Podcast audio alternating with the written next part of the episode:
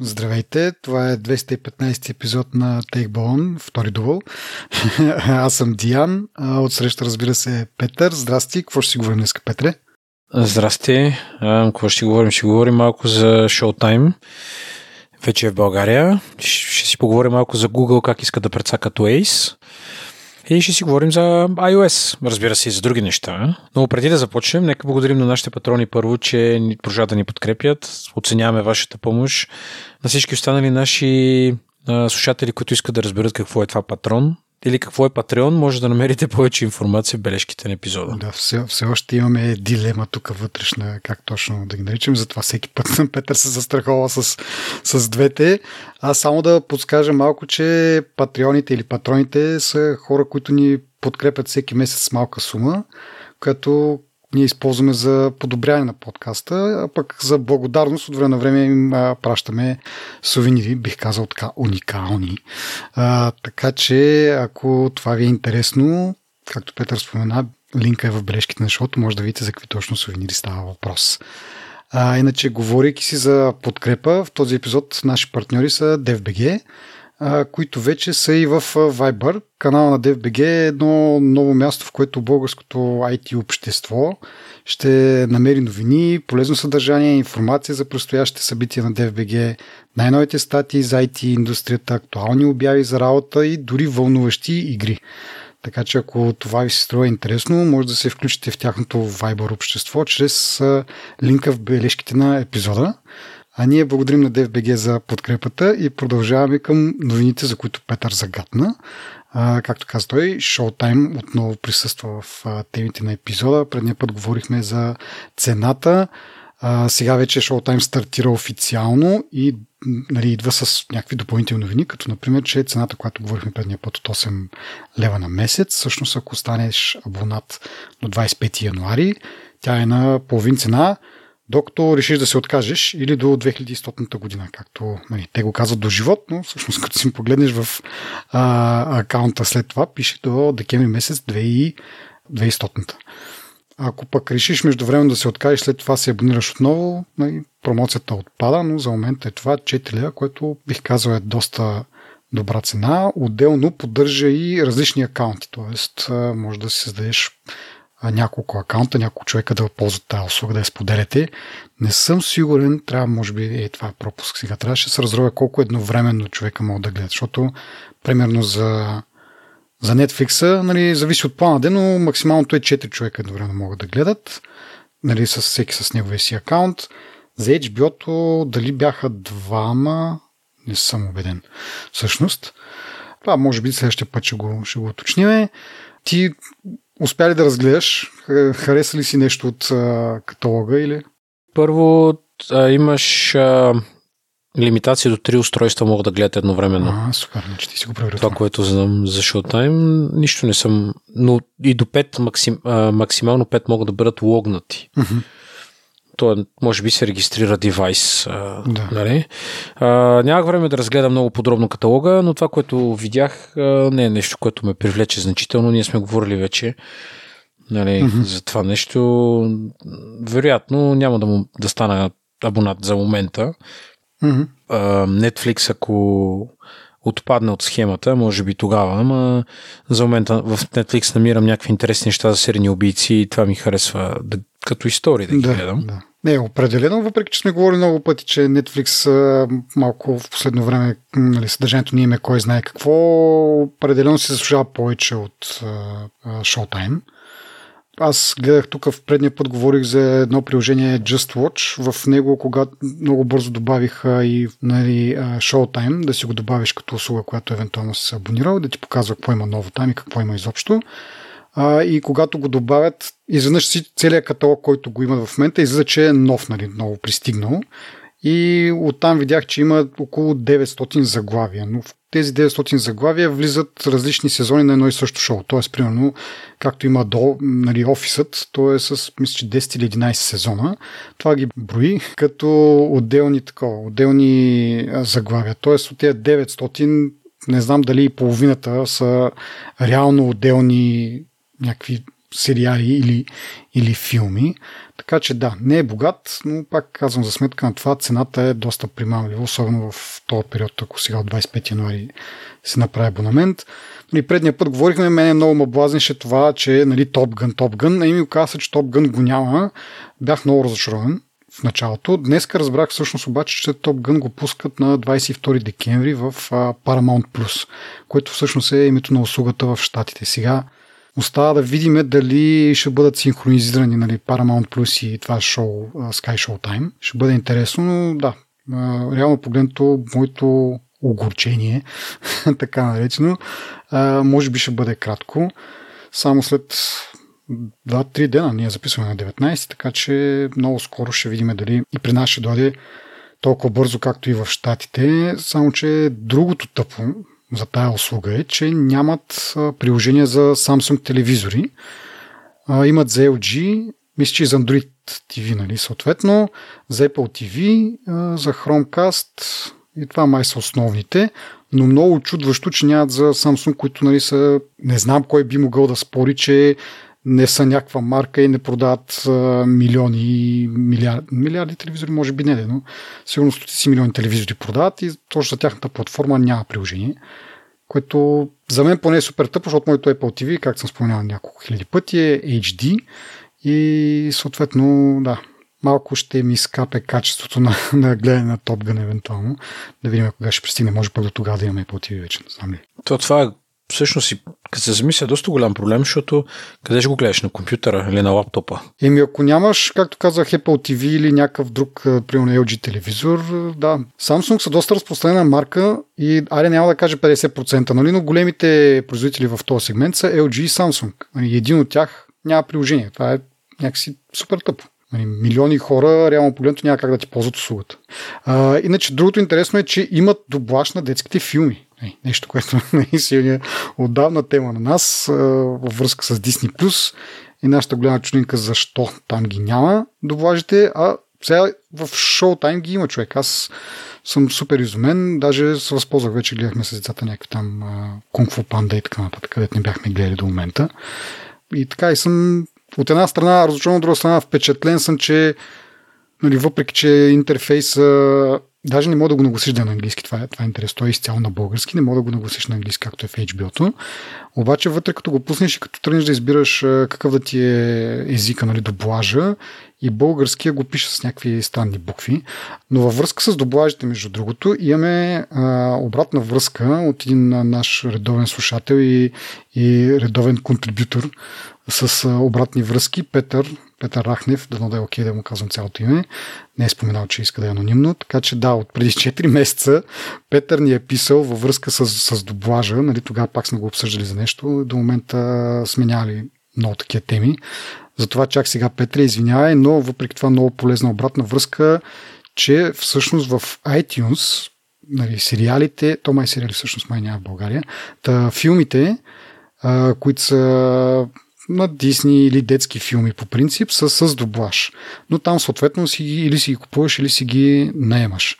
И съответно след това може да гледаш в Apple TV приложението или Apple TV хардуера. Не в Apple TV Plus, държа да отбележа. Нали, там нещата, дори детските, не са дублирани, но в iTunes, което е лицензирано нали, от някакви други а, компании и можеш да купиш или наемеш, там има, там има дублаж. Поне за някои неща. Нали, аз основно проверих за Star Wars, защото това ми е отдавна мерак да вкарам моите а, деца в а, вселената на Star Wars и се чакам от някъде да го намеря дублиран. И се оказва, че по-старите, по-старите филми нямат дублаж. А, само те новите от сега от примерно тия Соло, Rogue One, новата трилогия. Нали. В смисъл тези, които са съвсем най-старите нямат, тези, които са от 2000, не знам коя година там беше, дето никой не ги харесва, те също нямат доблаж, но по-новите имат, така че малко а, средно положение. Така че ще видим, но все пак благодаря ти, Петри, че насветна в това. Сериозно се замислих да, да нема няколко, няколко Star Wars филма сега за, за коледа да, да гледаме. Тук, между другото, аз имам един въпрос към тебе. Не знам дали си голям фен на Star Wars, де? Ама според тебе как трябва да се гледат тези филми? Както са хронологично излезнали през годините или както са предвидени нали, да се гледат, т.е. почваш от приколите, след това стандартните, които са 77 година и след това продължаваш с нали, тези, които са излезнали последно през 2015 година, може би, от там насам. Както и да ги гледаш, по мен ще ще схванеш историята, но по принцип си има някаква лойка. Нали, гледаш ги от първи, първи втори епизод, аз някак чакай, тук някъде имах една бележка. А, да. Значи гледаш първи и втори епизод, после гледаш а, има, е, има една анимация The Clone Wars, ага, това е войната на клонираните. А, войната на клонингите. Да, войната на клонингите. После имаш трети, трети епизод, който е нали, отмещението на ситите. А, после имаш а, историята за Соло, mm-hmm. дето е Star Wars Story, да, да, който е нали, от 2018. Оби-Лан Кеноби, което е нали, историята пък на Оби-Лан. После имаш Star Wars Rebels, Андор, Rogue епизод 4, епизод 5, епизод 6. И вече Мандалориан и така. С това 7, 8 и 9. Не, не, Боба Фет и какво имаше там още някакви. Uh-huh. То това ще, това ще е проект за година да гледаме. Ами, това са сигурно са. Те само филмите часа. са. Само филмите са 9 от оригинални там, три, не оригиналните, но трилогиите, плюс допълнителните истории за Соло и за Роу Колан. 6 не, не, не, 6 са филмите. Те са средно по 2 часа. Не, как бе, чакай сега. Преквелите са 3. След това имаш там тези, които са реално първите снимани, са 3.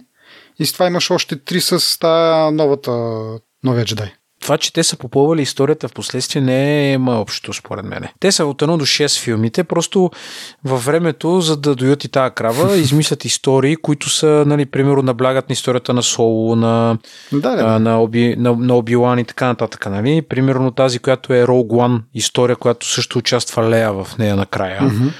Нали, те са вече добавки, които изкарват просто допълнителни пари. Но оригиналната идея е от едното филмите са били от 1 до 6. Просто тук имаш в момента имаш а, а, може би 15 заглавия, 15 на заглавия, някои от които са сериали. В смисъл ще ти трябва примерно стотина часа да ги изгледаш всичките. Ако тръгнеш да ги гледаш всичките, да, да си наставяш цялата история. Да. Аз наскоро, наскоро гледах, поне имам директор скът, а, наскоро гледах от 1 до 6 и нямах проблем.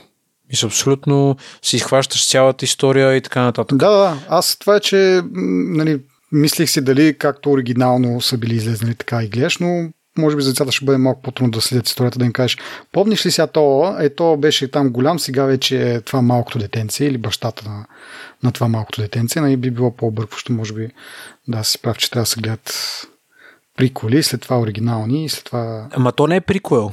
Те са си историята. Смисъл, Просто не знам, не си спомням защо той ги е снимал от средата напред и после от, от, от, нали, от, 3 до, от 4 до 6 и от 1 до 3. Mm-hmm. Но историята си е, в смисъл си има начало и край в тия 6 филма. Да, бе, да, да. В смисъл, нали, малкият Анакин, как е малък, после как пораства, как се жени там за еди кой си, за тази принцесата, как си раждат две деца, как става Дарт Вейдър, после е Дарт Вейдър и така нататък.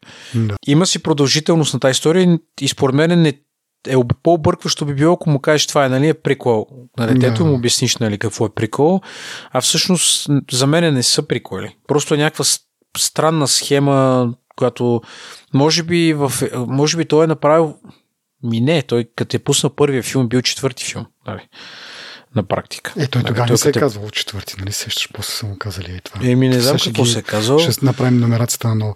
Както и да е, да. Да, то мисълта ми е, нали, гледайте, гледайте си ги от 1 до 6. И вече ако на децата им стане много интересно, или пък на тебе ти стане много интересно, хванете ги, изгледайте историите на отделните герои, които са в последствие се случват. Нали? Те ще видят контекст вече mm. нали, на, на тази база. Аз така смятам, че най- защото, виса, хората, които са гледали от 1 до 6, не ги има от тия филми, другите преди, нали, които са по- е, да, помежду да. епизодите. И нищо не са изпуснали. И после вече феновете си гледат. Ако на вас много ви харесват, вече ще си набавите тия, примерно за Оби-Лан или за този Мандалориана или за Еди, какво си, нали, ще си ни добавите тия като история. Аз не съм ги гледал тях, само Rogue One съм гледал и мисля, че първият джедай се казваше там с uh, за Оби-Лан Кеноби имаше или нещо такова. Не си спомням, при много време. Mm-hmm. Има някакво книгата на Боба Фет, да, да. което, нали, смисъл, това са вече някакви периферни неща, които, а не, не е първия, последния джедай. Mm-hmm.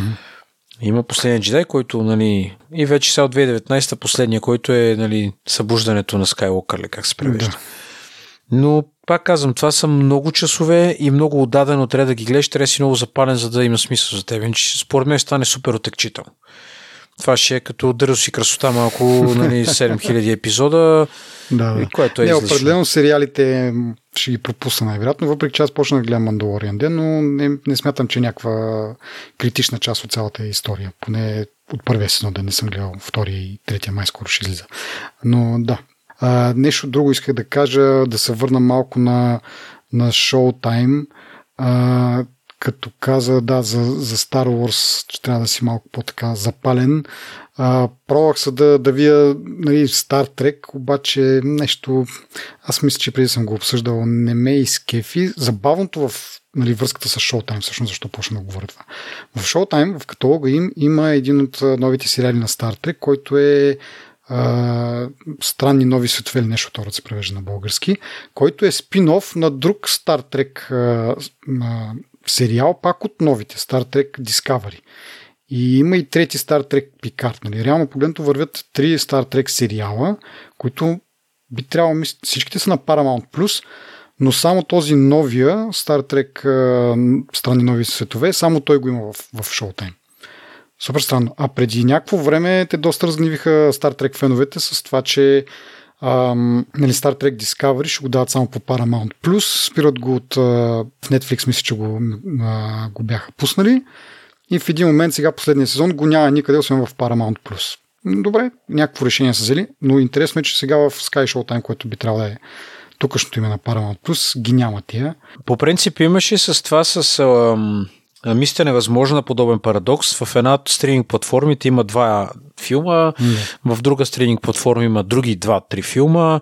Нали, не са на едно място да мога да ги изгледаш всичките и все пак ти трябва някакъв абонамент на второто място, за да ако искаш да следиш някаква история. А, а то мисля мен... е възможно на Paramount ли?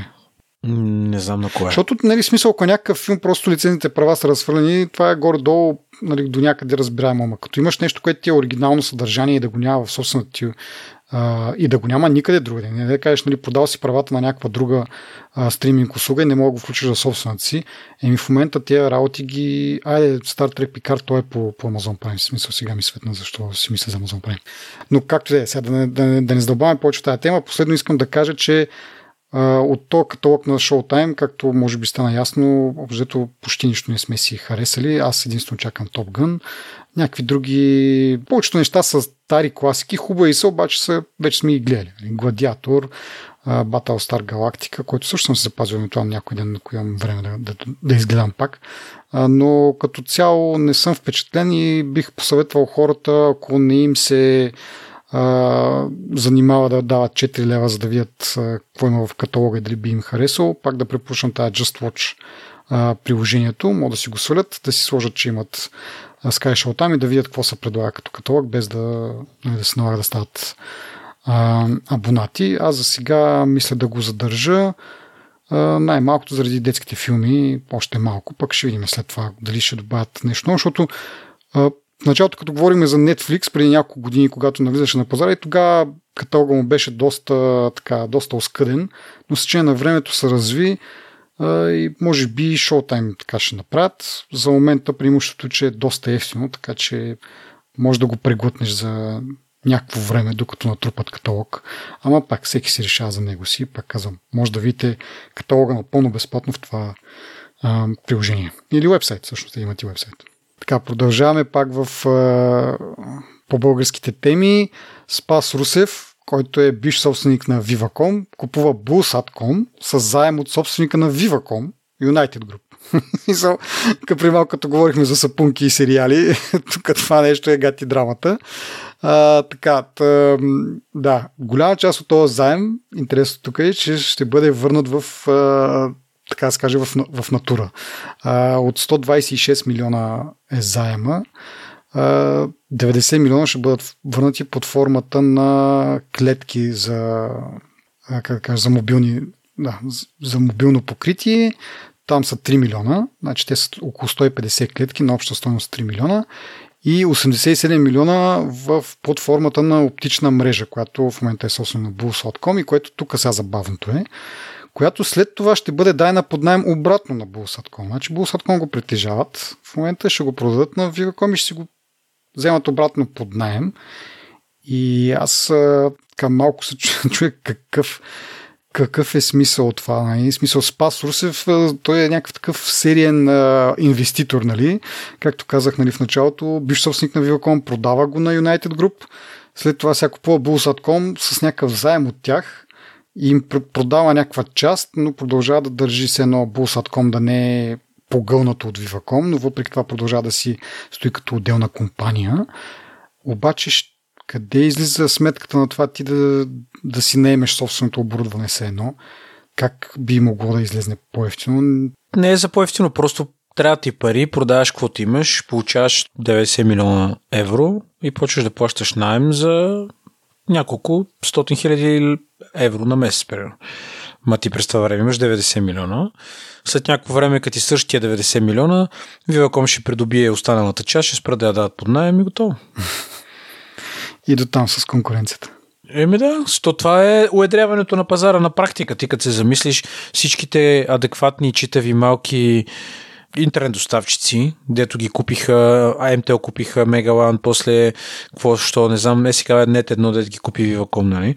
Това уедряване на пазара, накрая ще имаш 3 или 2 или 3 доставчика, които ще ти дават телевизия, интернет и ти няма да имаш избор. Въпреки, че напоследък съм доволен от Viva.com, защото адекватно реагират при проблеми за домашен интернет, примерно. Аз с това съм им клиент, това мога да кажа, но са адекватни. За разлика от едно, мога да разказвам. да, Имам сегашна пресна история, давай, която няма да навлизам в нея. Четох днес в Twitter, много забавно беше. да, така че нали, те са така. Аз си мисля, че Viva.com са зле, но Viva.com също излязоха по-добре от тайно в това отношение. Поне в смисъл, защото пускам домашен интернет от Viva.com и идват момчетата, окабеляват, пускат интернета, вадат договора, подписвам договора и си тръгват. И от този ден аз съм подписал договор. В едно подписаш договор, 30 дена не се сеща, че трябва да дойда да ти пуснат интернет. Като взех да викам и да се обаждам на 1, 2, 3 и да в магазина да дигам стойки. Изведнъж беше ескалирано. На, вто, на, следващи, на същия ден ми извън някой да ме пита нещо. Две седмици по-късно те казват, трябва дошли в блока, видяли нещо си, казват, трябва ни достъп до покрива, да дойде интернета отгоре. Защо ще идва интернета от покрива? Ами, казаха ни, и, и това е преди две седмици. Mm-hmm. Аз бях в София и викам, не мога тази седмица да дойда. Нали, в Самоков трябва да го пуснат.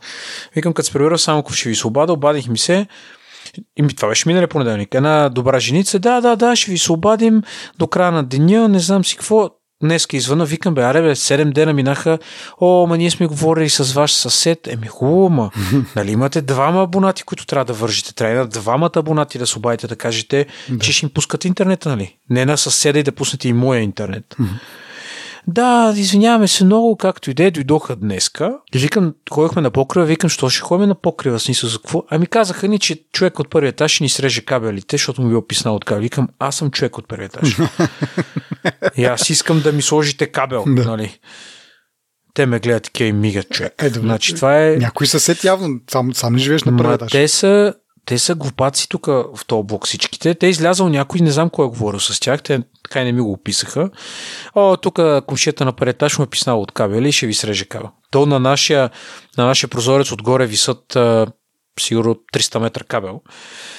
Обаче няма проблеми. Точно техната оптика. Да. И не искам изобщо да, да ги коми. Аз им казах, ако не дойдете да ми пуснете интернета до утре, отивам и си спирам плана. Да. да, да, да, утре идваме, пускаме, няма проблем. А защо е едно в крайна сметка, като си го доволен от Viva.com? Там няма ли покритие Viva.com? Защото в А1 ми направиха една пакетна услуга с телевизия, телевизор и интернет. Ага. За по-малко пари, за по-бърз интернет и по-малко пари от сегашния ми интернет. А и не съм ходил да обикалям. Аз не съм искал да го сменявам, просто да. една позната от една вика, бе, тук е една оферта, ако искаш, пробай я. И аз се навих на това нещо, защото очаквах, че ще подпишем договора. Те ми звъннаха още същия ден, като подписах договора. До 3-4 дни ще сме пуснали интернет. Значи това беше в началото на ноември. ние сега я приближаваме края на декември. Края на, края на декември. А сега са и празници. Да, да, да. да. Нали, разбираш, ни са два месеца и най-интересно, че имам фактура, която трябва да плата. Mm. И кое трябва да плата аз? Нали? О, Боже. А, да, добре. Ми, като се върнем на конкуренцията, да, нали, смисъл, доволни сме, обаче до някакъв момент, нали, след това вече, когато нямаш конкуренция, нямаш и стимул да, да се развиваш, защото хората нямат избор, защото нещата ще са при тебе. Нали. Сега за момент нали, не мога да кажеш, че липсва конкуренция, но са да кажем, на мобилния пазар са трима играчи, на, на домашния интернет са двама, нали? А едно и, и Viva.com. Нали, и Viva.com изкупува останалите по-малките. Bulls.com, нали, там криво-ляво крета, ама както се вижда, може би няма да ги има скоро-скоро. Така че, да, не знам. Офертите може би ще, ще секнат в някакъв момент и ще има само покачване на цените без, без нали, подобряване на качеството. Но, да, да не е чак толкова апокалиптично, ама пак казвам, липсата на конкуренция води до точно такива неща и а, нали, в този случай КЗК-то не трябва да са как беше тази дума, да се сезира, защото, видиш ли, тя Булсатком си оставала, те си, те си немат просто а, тази мрежа обратно, тя е под тяхен контрол и така нататък и така нататък. Как да кажа, бутафорна е малко цялата тази работа с изкупуването и наемането. Ще видим. Съответно и ETL, защото те са единствените, ето нямат стационарен някакъв такъв смисъл а, фиксирана услуга. Зорко го следят това, доколко знам и те нали, са се опитвали да, да купят Bulls.com и да влезнат на този пазар. Ама явно тук този Спас Русев е успял да ги изпревари. Не е това точната дума. И така, и сега те ще, са, те ще се жалват на, на КЗК-то да видим дали ще, дали ще имат основания. Нали? Защото, пак казвам, то правно погледнато нали, няма намаляне на конкуренцията, ама де-факто на, на там си отият нещата. Да. То, това е бизнес интереси много, които не са според мен тясно свързани с а, понякога с бизнеса. Както а, казах да. началото, малко е сапунен сериал това нещо. Но ние го следим с интерес. Да, ми продължаваме нататък с а, малко зумваме в, на, на европейско а, ниво с а, новината, че а, сателитната комуникация при спешни случаи на, на, на Apple, с която нали, е в новите iPhone, заработва в 4 европейски държави. Това са Франция, Германия, Ирландия и а, Англия не кой знае какво, но просто да, да отбележим, че доста бързо се развиват нещата. Ти предния епизод мисля, че го спомена това. Те, нали, сателитите си обикалят така, че земното кълбо, така че нали, не, не ги спират някакви граници или нещо от този род. Тук може би скоростта на, на развитие на тази услуга зависи от тези центровете, които са за транслиране на съобщенията. Защото когато го обявиха и показаха, по принцип, нали, очакваме, че тези тази комуникация, която се случва през сателитите, тя е интегрирана с тези центровете за, за спешна помощ на съответните държави, където няма така интеграция, ние ще имаме такива центрове, които да ретранслират. Тоест, не по центровете ще получават информацията и ще я препредават на съответния спешен център.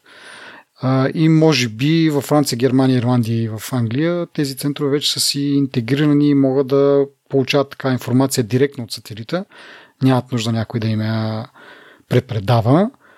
Ще видим нали, как ще продължи това. Нямам особени надежди тук в България да имаме някаква смислена такава интеграция, но пък да знам, може да, да не изненадат в някакъв момент. Знам ли, ще видим. Едва ли.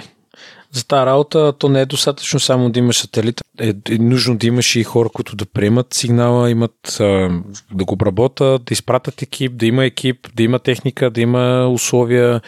Да. Не. Екипа, да, и техниката, както кажеш, да, вече следващото ниво, което си е важно, защото хубаво някой може би знае там, че ти си в беда, обаче като не може да ти изпрати необходимия екип, нали, с необходимата техника да спаси, нали, не, не е кой знае колко положително цялото нещо.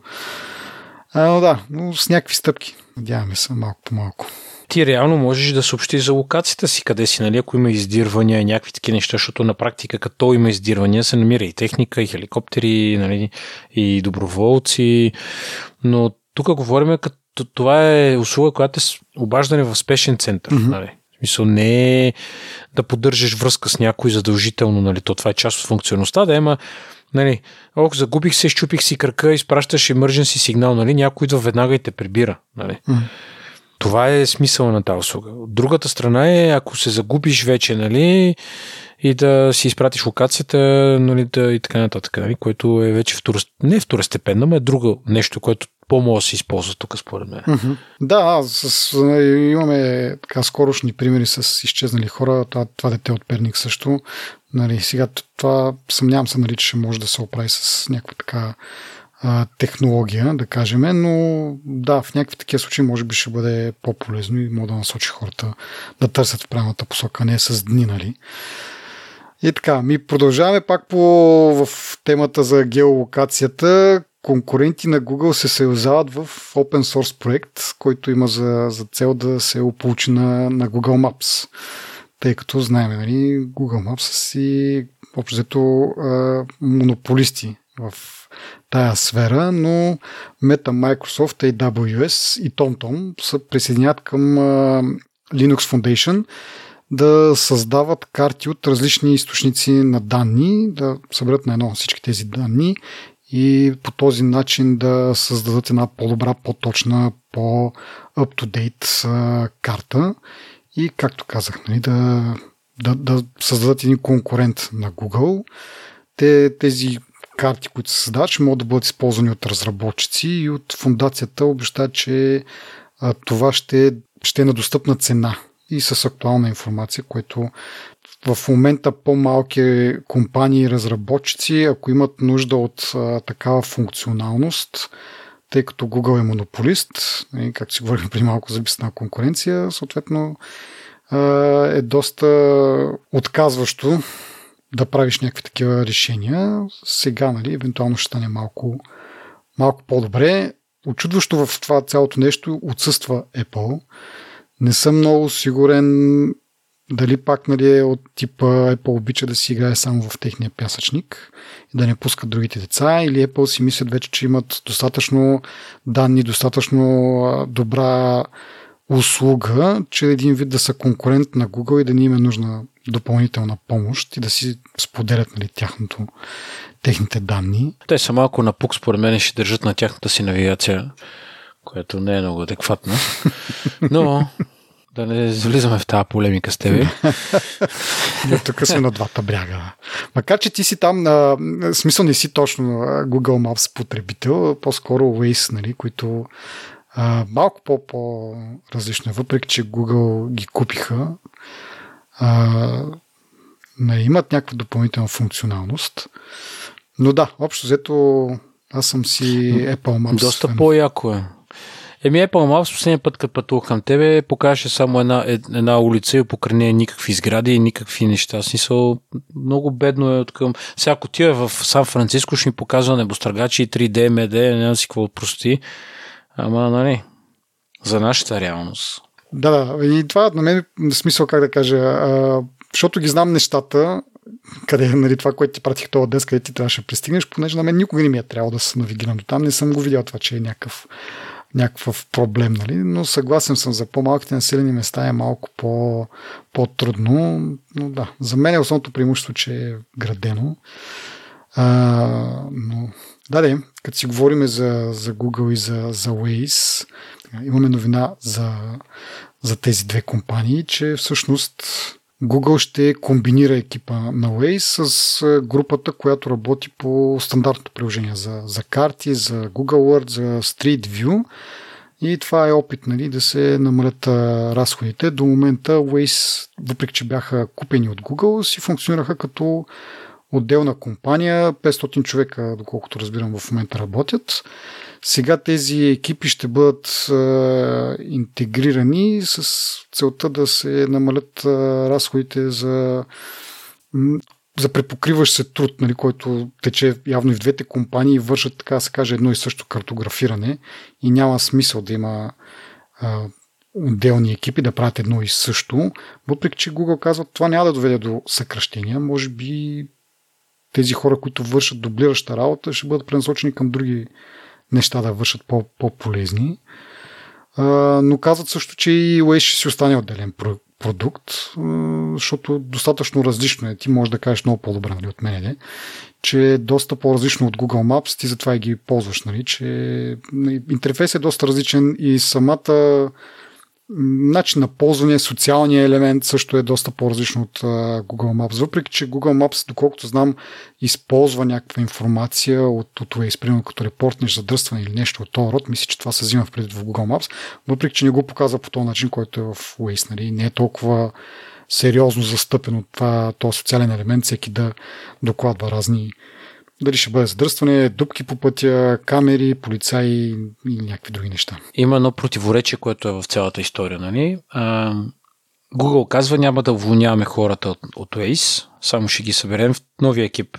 В стария екип, нали? в нов екип ще направим. Mm-hmm. Няма да ги уволняваме, обаче в същото време Alphabet агресивно реже, а, как се казва, разходите. Mm-hmm. И кой е най-големия разход на една компания? Многото хора. Да. И даже има, има такова оплакване, че имат прекалено много служители.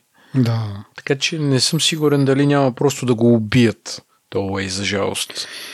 Ами, не, по-скоро ще намалят хората, нали? По-вероятно е това, нали? Въпреки, че сега се оказали, че няма да ги намалят.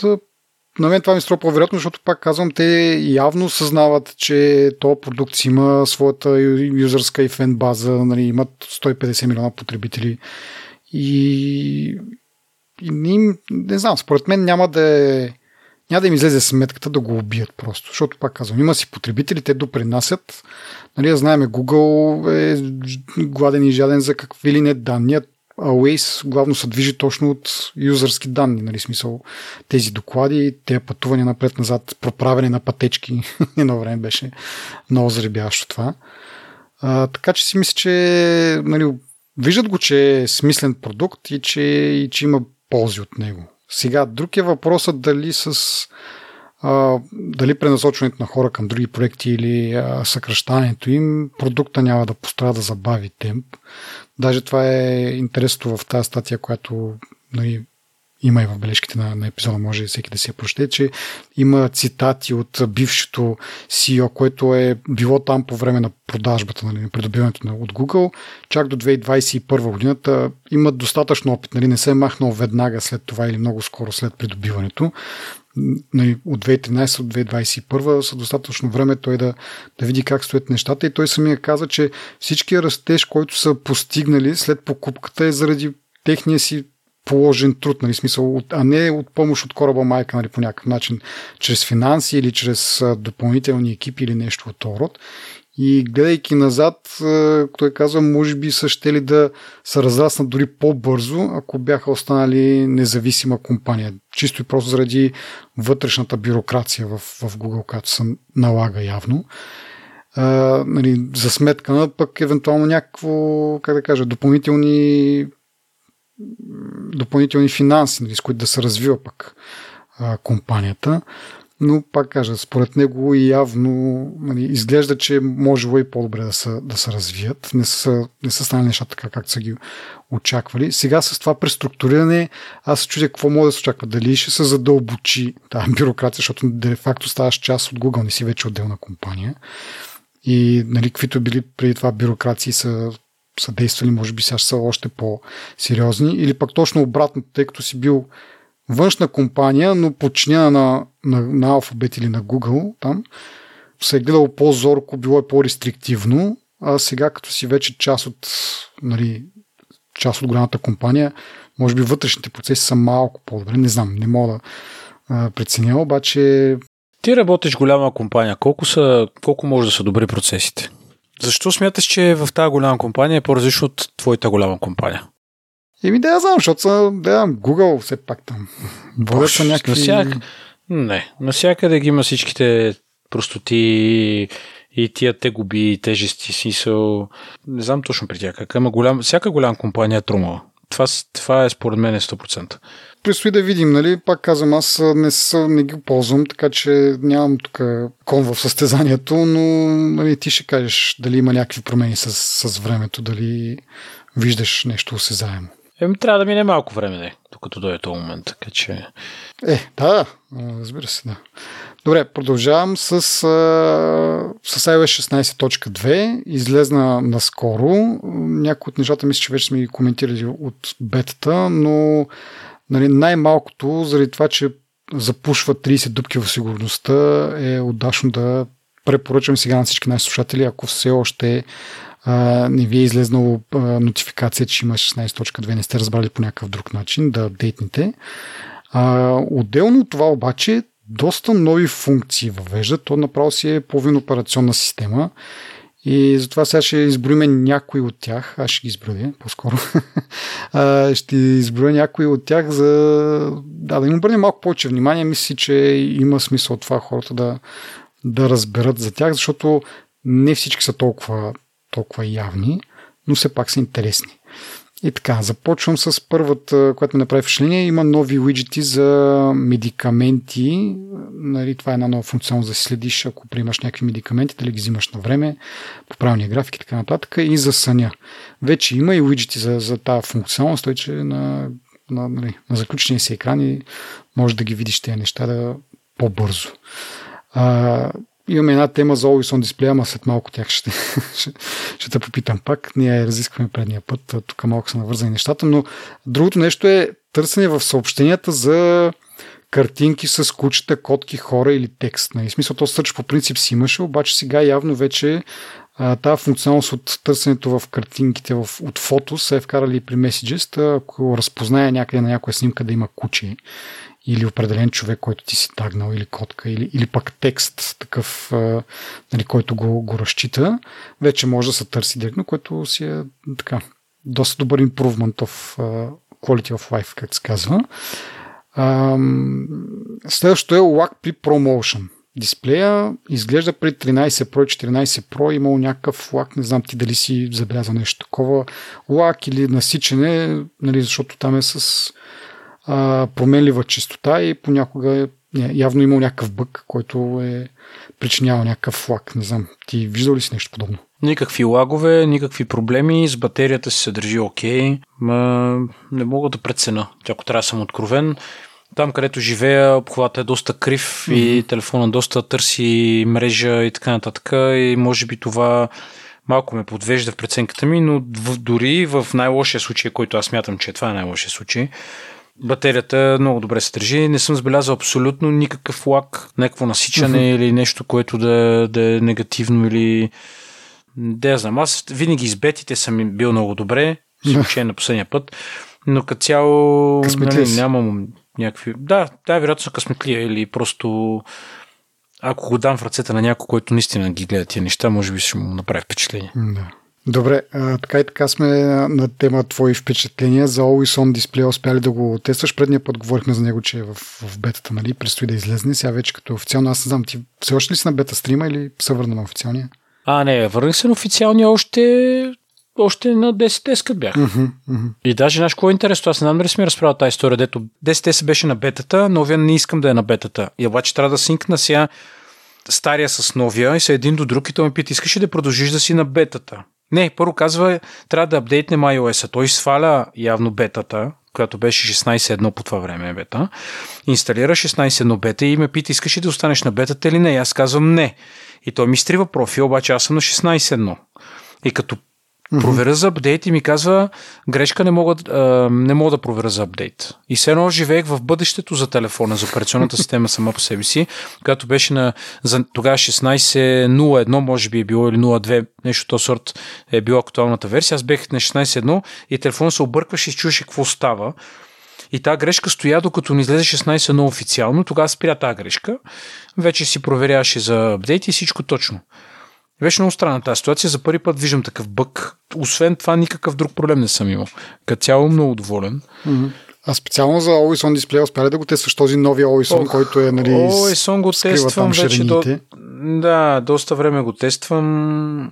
Продължаваш да не си впечатлен. Усещам. Ми не, не съм впечатлен, защото на един от уиджетите, примерно, са ми изгорените калории за деня. А, и като е заключен екрана, статистиката изчезва. Разбираш, тя стои там на ни чертички вместо на цифрички. И това ми е половината от уиджетите. Другата част е времето. И то е абсолютно безсмислено. Часовника и така нататък. Просто вече като съм си изградил навика да си цъкам на, да натисна дисплея, за да видя колко е часа, нали? Или вечер, като карам и ми е на стойката пред лицето и постоянно очите ми ходят към него, защото нали, виждат светлина. Той вижда светлина окото, аз поглеждам, а, да бе, това е ОСОНа, гледам напред, след една секунда пак не, някой ми писа и то е някакво като малумно, е, разбираш. О, добре. Между другото, като каза уиджетите за, за калорите, аз може би това за медикаментите, защото се забравям, си вземам тук и витамини, ето се забравям. Може би ще го пробвам това. Сега се подсещам. Както и да е. Добре, ми, значи, Лоисон продължава да, да, да не ни е в поле зрение, така се каже, да, да, да ни е интересно. А, продължавам с а, Home, HomeKit. Има нова архитектура за, за HomeKit. Уловката е, че за да я ползвате, трябва да всички устройства да са апдейтнати до 16.2, т.е. там Apple TV, HomePod, а, даже аз се наложи да си то всъщност не е особено кой знае каква пречка, но като тръгнах да апгрейдам ми каза, ама ти тук имаш един iPad, нали, моя прословут iPad, който е на 100 000 години той, ако ти ако апдейтнеш на тази нова архитектура, той ще загуби нали, контрол върху Home нещата. И викам аз и без това. Не го ползвам за това. Даже не съм убеден, че всъщност един път май търсихте, май няма и Home приложение или, или се е затрил в някакъв момент и сега не мога да го инсталирам, защото той е 32 битов, нали, те вече не правят 32 битови приложения. Да, каза ми, че няма да контролирам, което не беше голяма загуба за мен, защото така не, че не контролирам нищо вкъщи от таблета. Апдейтнах, сега няма кой знае какво, нали, смисъл на външен вид изгледа по същия начин, просто обещава, че ще бъде по-стабилно и по-лесно, ще, не по-лесно, но пак ще, ще бъде по-стабилно при работа с повече устройства, които имаш. Сега, ако имаш много сензори в къщи нали, и други устройства, които да командваш, явно преди това, сега не знам какъв е бил лимита, причинявало е някакви проблеми, нестабилности и крашове. Сега явно става нова архитектура, има възможност да поеме повече устройства. Пак казвам, на външен вид си е абсолютно по същия начин изглежда. Остава така се каже, знанието, че ще бъде по-стабилно, ако решиме да си накупим 100 000 сензора. Та, така, продължавам с другите неща. А, Freeform App, това е някакво ново приложение, в смисъл някакво. Те го представиха на WWDC, нали, това е един безкрайен такъв whiteboard, нали, дъска за писане, за драскане, за рисуване, за sticky notes, за м- снимчици и, и арти, така нататък. Тъй като аз съм с телефона, пуснах го, видях го набързо, да, не ми направи особено впечатление. И така си мисля, викаме това пък сега може би за някакъв брейнсторминг в някаква компания, нещо от този род и така нататък, някакви по-креативни личности, дето даска там и такова. И другото приложение, не сещаш по филмите, като тръгва да последят връзките между отделни хора там, примерно в някакво престъпление или нещо от род и едни такива опъват едни кончета между едни пинчета. И викам, това също може да върши тази работа, но друго приложение аз не му намерих поне. Не знам ти дали си успял да, да я тестваш, понеже нали, като с iPad, според мен има по повече полезно действие там това приложение. Това е като One, uh, OneNote. Точно mm-hmm. по същия начин си го представи, само че с повече рисуване и с повече писане. OneNote също можеш да рисуваш с, на, на iPad uh, с молив и да пишеш да си водиш бележки на ръка и така нататък. Но това е малко по-разчупено от гледна точка на, на ширенията, която можеш да постигнеш, нали, за разлика от OneNote. Това е моето впечатление. Мисля, че приложението не е лошо. А, това е едно... То си е направо про професионална тази програма, защото може да се използва наистина адекватно от екипи и хора, които да колаборират по някакъв начин, да разработват някакви неща, да си чертаят, ако ще да разследват убийствата в квартала, не знам, да си чертаят чертички или нещо, ама нали, по принцип като цяло нали, казано, не е лоша програмката. Аз нямам use case, който да я използвам в момента, по простата причина, че имам други програми първо за рисуване и второ нямам с кой да колаборирам, нали, за да правим нещо заедно. Това е като цяло смисъл адекватна програма. Не е лоша програмата, нали, като е от Apple, нали, е да речем, че е над средното. Mm-hmm. Не казвам, че е някаква уникална програма или такова, просто... Да, не е must have, нали, извизо, както кажеш ти, за определени случаи върши работа, но обзето Просто не е може да ти спести пари mm-hmm. от абонаменти на други програми, които, примерно, ако твой екип има нужда от програма за колаборации, нали, те обикновено струват пари. Те не са безплатни те. Или са с ограничена функционалност, или са с in-app purchases и така нататък. Докато това ти е напълно работещо и готово за използване. Да. Mm-hmm. Нали, което ти е... И наистина има, има ситуации, в които можеш да го използваш и да ти е полезно. Просто аз нямам такава ситуация. Mm-hmm. Нали. Аз знаеш си представям в нашата работа, ти знаеш къде с теб има допирни точки. Mm-hmm. Аз си представям един такъв whiteboard, който може да се използва нали, в а, някакви ситуации, които да, да е адекватен, да е полезен за теб и за мене. Какво мога да свърши това вместо да си чатим просто, да си, нали, да, да си кажем това е проблем? Еми, като си на голяма среща, можеш да покажеш, примерно, аз съм имал презентации на клиент, който те държат да е на PowerPoint, да е с слайдове, с простоти, нали, тук можеш да го, да го разчупиш малко това нещо. Mm-hmm това може да се използва, може да се рисува, могат няколко човека едновременно да участват в презентацията. Според мен има, има, има мегдан къде да се използва, но аз лично нямам в живия ми живот, пък и в умрелия ми живот, нямам опция къде да го използвам. Нали? Да, да. И така, готина програмка е. Окей, okay. продължавам нататък с последното нещо, което нали, да му обърнем внимание тук нали, пак да кажа за прословутите наши бележки, там е линка, може да видите, има още допълнителни неща, които предполагам на някой ще са интересни, но просто нямаме време на всичко да обърнем внимание. А, последното нещо, което да, да кажем е Stage Manager за M1 и, M2 iPad-ите вече може да се ползва отново на, на външни дисплей. А, тази функционалност беше изключена преди първата официална iPad OS 16 версия тогава искаха да се фокусират Apple върху това да заработи Stage Manager както трябва на iPad с A12X и A12Z процесорите. И нали, оставиха това малко на заден план, но сега с 16.2 вече може да се ползва Stage Manager и на external дисплей. Тогава го бяха направили само да си го ползваш на, на самия таблет. А, сега нали, това работи на четирите модела. Нали, A12X, A12Z, M1, M2. Сега допълнително за M1 и M2 можеш да ползваш Stage Manager и на, нали, на, вън, на външния екран. Така че, да, ако нали, пак сте от тези хора, които нали, подобна фри форма, може би не е за всеки това, но аз си представям, нали, че, както кажеш, нашата работа, ние може да се вършим от идеално от таблети, само да, да имаме малко по-голям екран, нали, един външен екран, една мишка, една клавиатура и работа спи.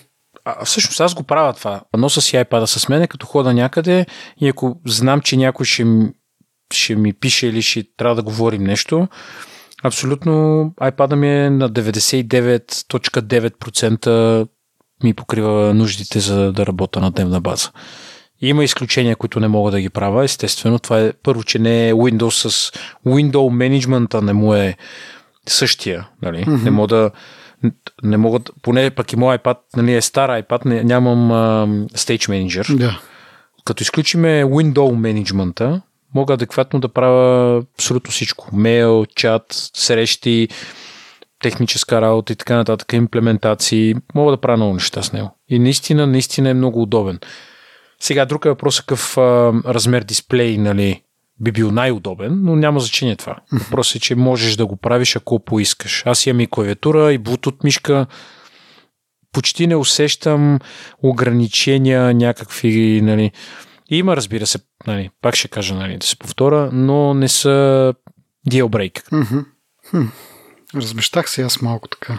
Един iPad с M1 slash M2 и вързан към монитора през USB-C мисля, че би трябвало да го поддържа това нещо. Да, то, те нямат друго.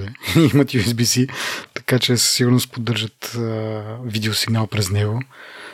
Да. Добре. А, ми добре, всъщност малко поизлагах като че ли. А, следващата голяма функция, която влиза с 16.2, но това е и право и следващата ни тема, е Advanced Data Protection. Тази функция, която а, нали, дава възможност за криптиране на допълнителни неща в, в iCloud като цяло. Сега, по принцип има 14 вида данни, които Apple в момента криптира. Тоест, всичко е криптирано, но за 14 вида от данните до момента Apple няма ключа. Тоест, дори да искат те или дори да бъдат принудени от някоя правораздаващ орган, те не могат да декриптират тези, тези данни. Нямат ключа просто. А, това са пароли в Keychain или за Wi-Fi, Health Data, Home Data също и Messages в облака. както казах, 14, но другите са някакви по-такива дребни неща, няма влизам в подробности. Сега с този Advanced Data Protection се добавят към, към тези видове данни още iCloud backup, бекъпа на съобщенията, iCloud Drive, бележки, снимки, ремайндери и гласови бележки. Което е супер голямо, поне, поне според мен. Нали, ние много пъти сме коментирали а, нали, тяхната позиция за криптирането и че всъщност, да, данните са криптирани, а, трето лице не може да ги достъпи, теоретично, а, но в същото време Apple имат ключ за част от тях и съответно могат да бъдат принудени да, да ги разкриптират или пък ако а, някой успее да пробие сигурността на iCloud и ти източи данните и в същото време източи ключа на, на Apple, може да ги декриптира. Сега с тази нова функция, на практика единствените неща, които остават така да се каже, криптирани, но и Apple има ключ, са мейл, iCloud мейла, календара и контактите, които поради някакви легаси причини там и необходимост да, да си играят с, с други такива услуги, няма как да бъдат криптирани от край до край и само потребителя да, да има този ключ. Но въпреки това, голям напредък. Нали, ние сме говорили преди за Messages, които Messages в клауда, което днеска, между другото, замислих, бе, какво точно е Messages в клауда? Защо има тук две различни неща? Нали? Едното е Messages Backup, другото е Messages в клауда. Значи Messages в клауда е това да ти се синхронизират съобщенията между различни устройства. Т.е. как ти имаш iPad нали, и, и iPhone, когато си пишеш с някой по Messages, това нещо се синхронизира на всички устройства. То е криптирано от край до край. Нали. Uh, Apple не може да види тези съобщения. Те се синхронизират през техните сървъри, но Apple няма, няма как да ги разкриптира. Другото, като си добавиш ново, нов, ново приложение, нов, ново устройство, то също се синхронизира с облака и тези съобщения са ти там. Тоест не губиш а, никакво хистори. Аз имам малък опит, само ще прекъсна да. за секунда. Тук, нали съм ти казал, че като хода на, на полето, така да се каже, айде грубо, mm-hmm. който ме познава, знае за какво говоря, новия телефон го оставям и взимам стария телефон. Това означава, старя, взимам сим картата от новия, слагам го на стари и тръгвам. Съобщенията в, на Messages не се синхронизират по този начин. Ако сега си пише с тебе, примерно на, на iMac-а ми, в кавички iMac-а ми, като, като ако си пише от двата телефона, помежду си те не се синкват, защото един телефон не, синкват се, защото ако, ако единият телефон има мрежа, докато другия пишеш на него, ще се синкнат. Обаче аз, понеже спирам стария телефон, като му извада сим картата, не ми трябва, го спирам, изключвам го. Нали? Защото като ми звъни, някой ми звъни компютъра, звъни mm-hmm. ми един телефон, звъни втория телефон, звъни ми таблета и става... нали, няма ти обяснявам. Затова го спирам един телефон. И като го пусна, не му се синкват съобщенията. Ако е буден има мрежа, ще се синкнат. Hmm. Това е странно, не знам. Това е интересно, защото точно беше описано, че това е един от use case че ти като вкараш нов телефон в твоя си акаунт, той синхронизира и старите приложения. Защото нали, другата разлика е, че ти като го вкараш, той почва да синхронизира новите. Да, в смисъл като ти пишат и той като е вкаран в а, твоя акаунт, а, ги получаваш. Въпросът е обаче, че старите се синхронизират. Ти точно обратното имаш такъв опит, което е странно. Да. Не мога да разбера дали има нужда от време, защото, примерно, аз го ползвам, приложим телефона, цял ден съм с стария да. телефон и се връщам и, го, и му вада сим картата. Но на момента не се синква. Да. Нали, същото нещо прави Viber. Viber трябва да имаш един активен телефон и десктоп приложение най-много. Да. А ако го сложа на другия телефон, трябва да направя сетъпа на Viber от нулата и на компютъра ми излиза един, един QR код, който да, трябва да го сканирам, да. за да продължа да го ползвам. Mm-hmm. И там се губи история, е, много е мазал. Да. Аз затова исках в, затова ходя в Yetel да ги питам, добре бе, нали имате eSIM? Mm-hmm. Той eSIM е само за часовници. Е, добре бе, тази технология е същата на часовника да. и на телефона. Защо не мога аз на телефона да си активирам този eSIM? Не, това е само за, само за часовници. И това е малумното ми обяснение нали, на Yetel, защото ако те всъщност ми позволяваха да имам такава SIM карта, eSIM карта, двата телефона ще да имат тази SIM карта, ще да се синкват, мисля. Добре, да, те как могат да те спрат? В смисъл, ти отиваш, взимаш си тази SIM карта, на какво устройство трябва, си, трябва да имаш, еми трябва да мисля, че искат пред тях да го активираш или трябва да си купиш часовник. Не съм сигурен. Мислил съм да го направя това, просто не ми остава време напоследък. Тук в Самоков мисля, че ще имаме една връзка, която ще мога да използвам за тази цел да видя. Защото те просто това им е таргет на тях, разбираш? Е, да, да, смисъл да иска да си продадат часовници нормално, но примерно казваш, имам часовник, откупил съм си го от друга, да, искам да го ползвам сега по дяволите, не го нося в момента в себе си.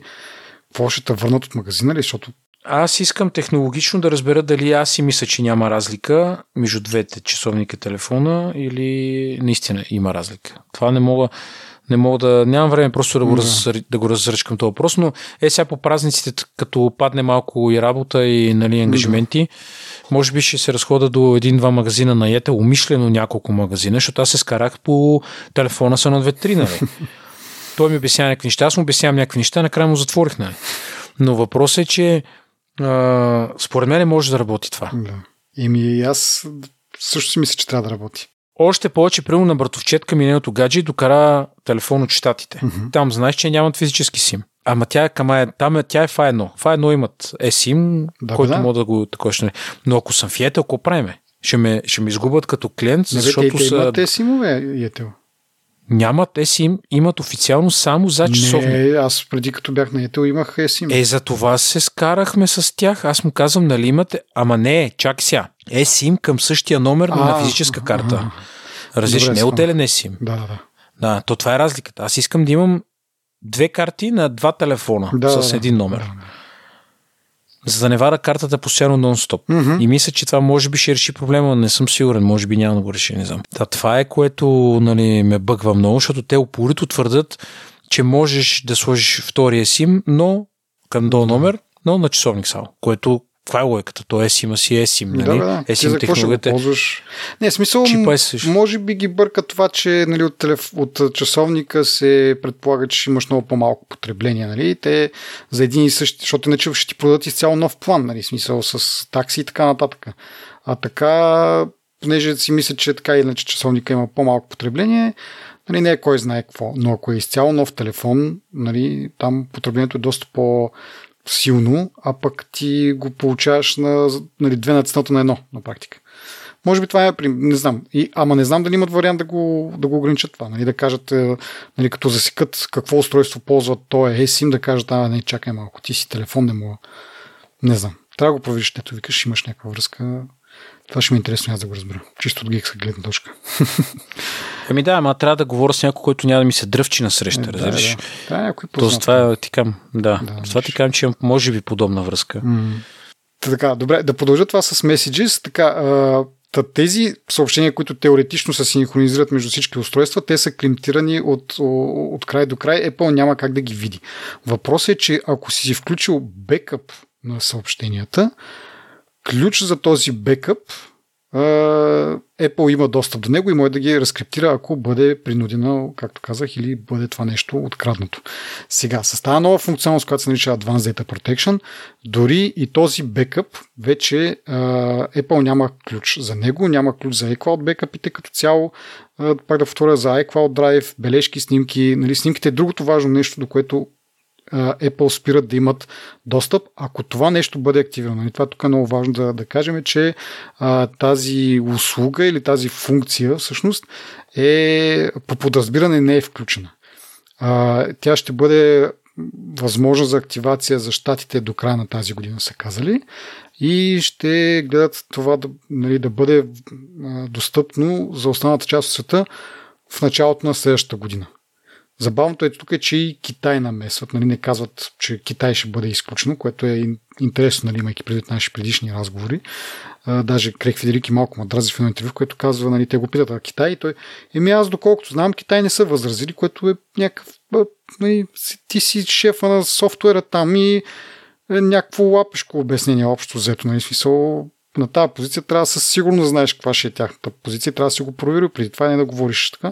Та според мен знаят, че в някакъв момент ще ги порежат и китайците ще приемат някакъв закон и Apple ще трябва да, да го изключат това, но както да е, да не задълбавам там. Важното е, че нали, ги, я има тази опция за момента и нали, ако решат хората, могат да, да си запазят данните изцяло. Сега защо казвам ако решат? Нали, има няколко уловки тук, за да ползваш тази функция, трябва всичките ти устройства, които са с твоя акаунт, да бъдат на последната версия iOS 16.2 или пак там не знам до каква версия стигнаха на macOS 13 нещо си.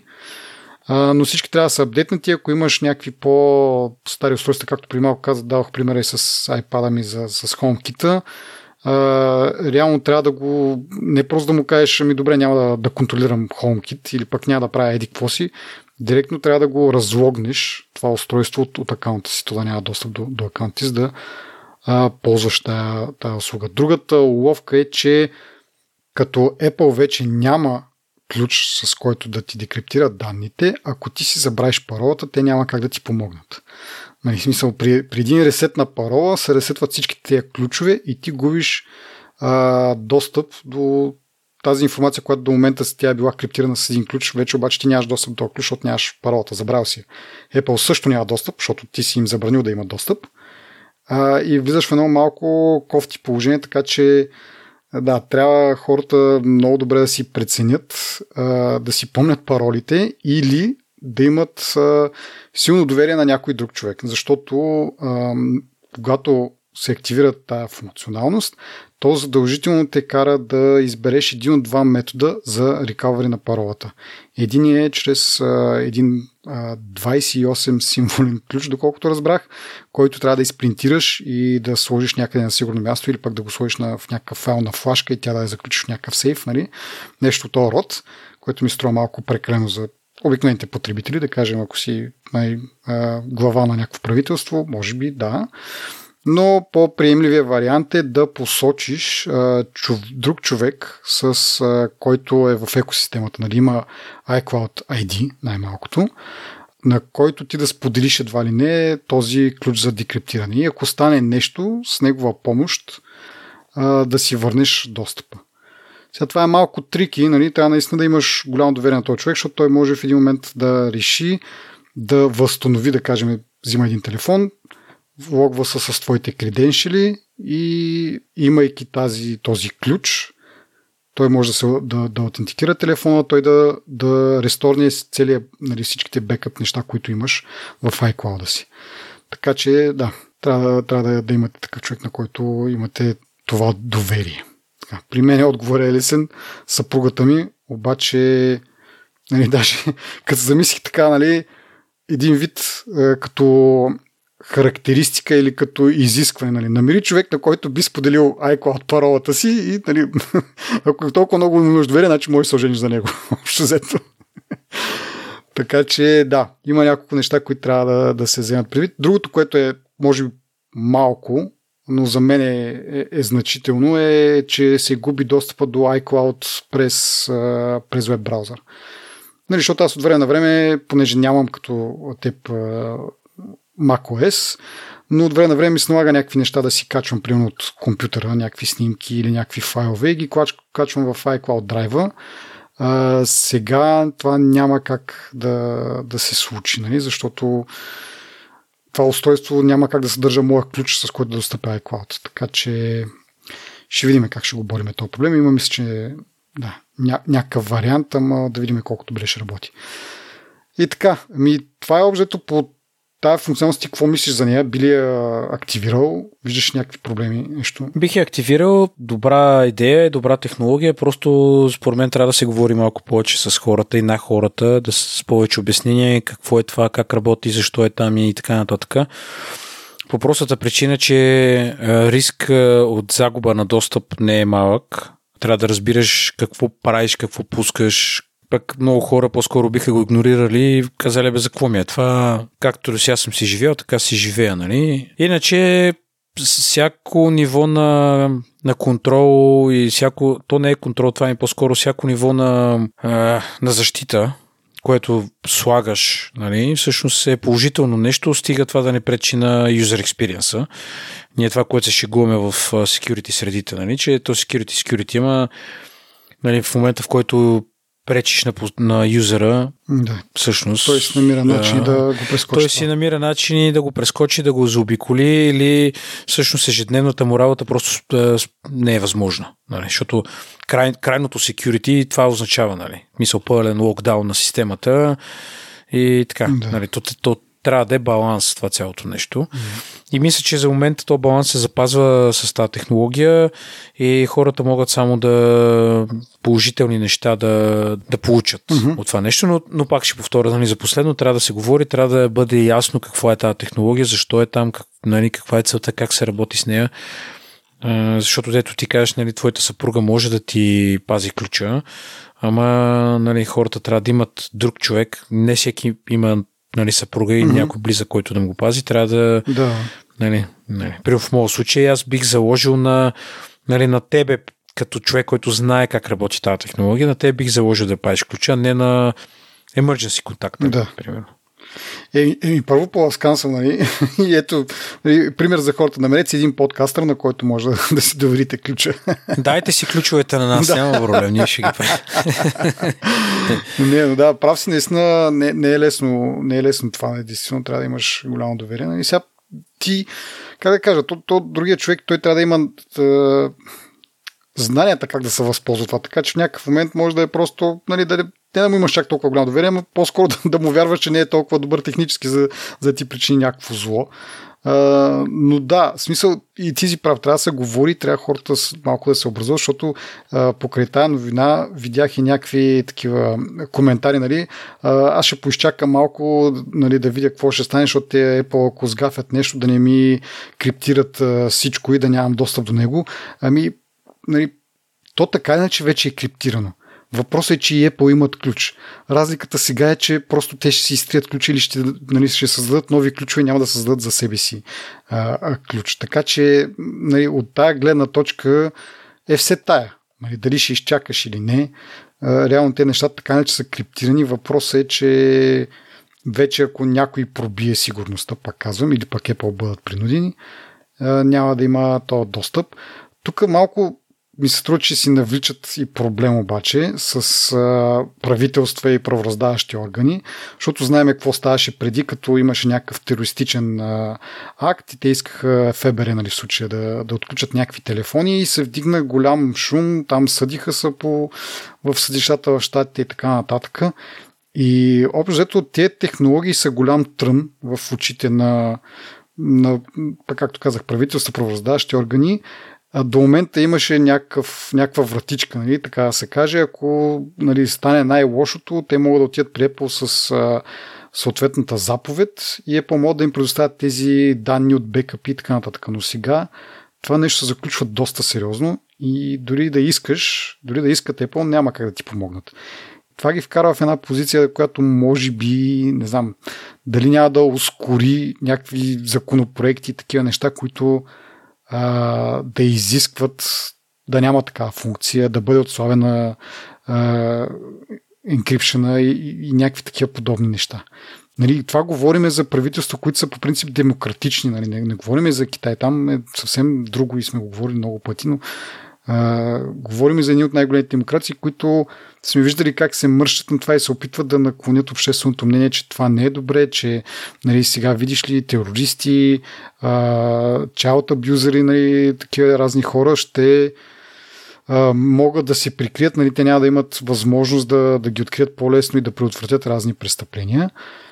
Така че очаквам някаква ответна реакция, така, която надявам се, как да кажа, защото в един път, като стане закон, вече Apple няма как да, да се скрият. Нали, трябва, трябва да, да уважат закона.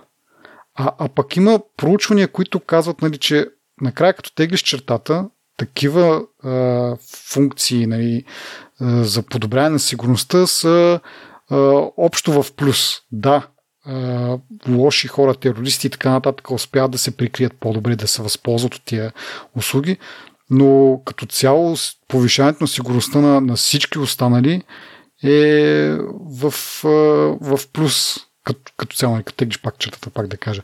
Защото нали, на тези телефони ние складираме каква ли не информация. Нали, банкови приложения с достъп до банковите карти, контрол над какви ли не уреди и такива някакви неща. И ако някой успее да се здобие с това и се представи за тебе, може да ти направи доста, доста демидж. Така че подобряването, пак да кажа, сигурността на всички до такава степен, която нали, няма задни вратички, защото нали, друг път сме говорили. Като има вратички за едни, ще, и други ще успеят да се възползват от тях. а, си, е, си е като цяло плюс. Но, да, пак да кажа, някои хора и правителства не го виждат точно така и за тях са други приоритетите.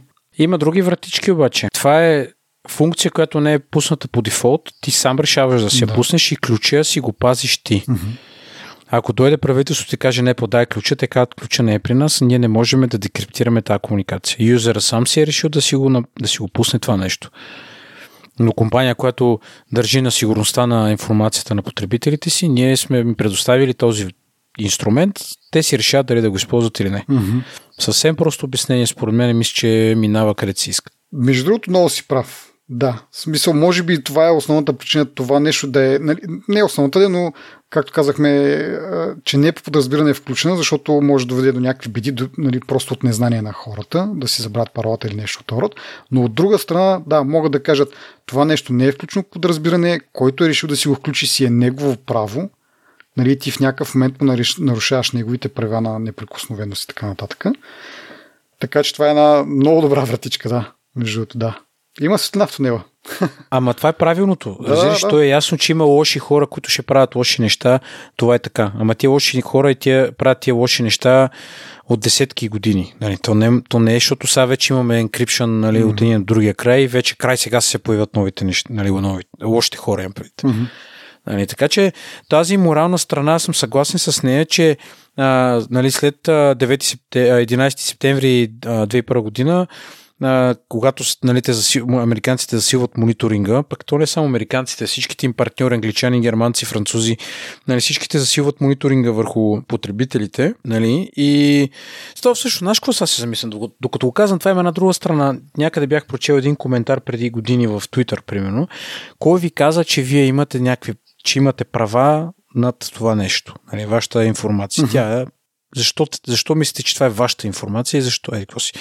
Нали, което според мен не е правилно, не е така, но има хора, които явно го виждат по този начин и за тях е може би е трудно да преглътнат, че има технологии, които всъщност предпазват. Нали, от друга страна, те си криптират техните си информация. Нали. Те правораздаващите органи, те нямат публично, не си държат досиета и разследващи информация и по случаи, mm-hmm, които са активни да. и така нататък. Нали. Те си я криптират и си я държат на такова. Но ти нямаш право да го правиш това. Да. И тук идва конфликта, нали, който... Ами добре, това е всичко изглежда от нас за, за, за този епизод и за тази година направо. Да благодарим на всички наши слушатели, патреони, партньори, които ни слушаха и ни подкрепяха през, през годината. Надяваме се, че ще продължите да го правите и, и през новата година. И пожелаваме весели празници, добра почивка, Една топла камина. Вълнени чорапи и шушони. Най-вече, най-вече да сте здрави, усмихнати, по-леко така пиете, защото боли главата на другия ден. И това е. Да. Здраве и живот, другото се постига по един или по друг начин. Благодарим още веднъж. До другата година. Чао!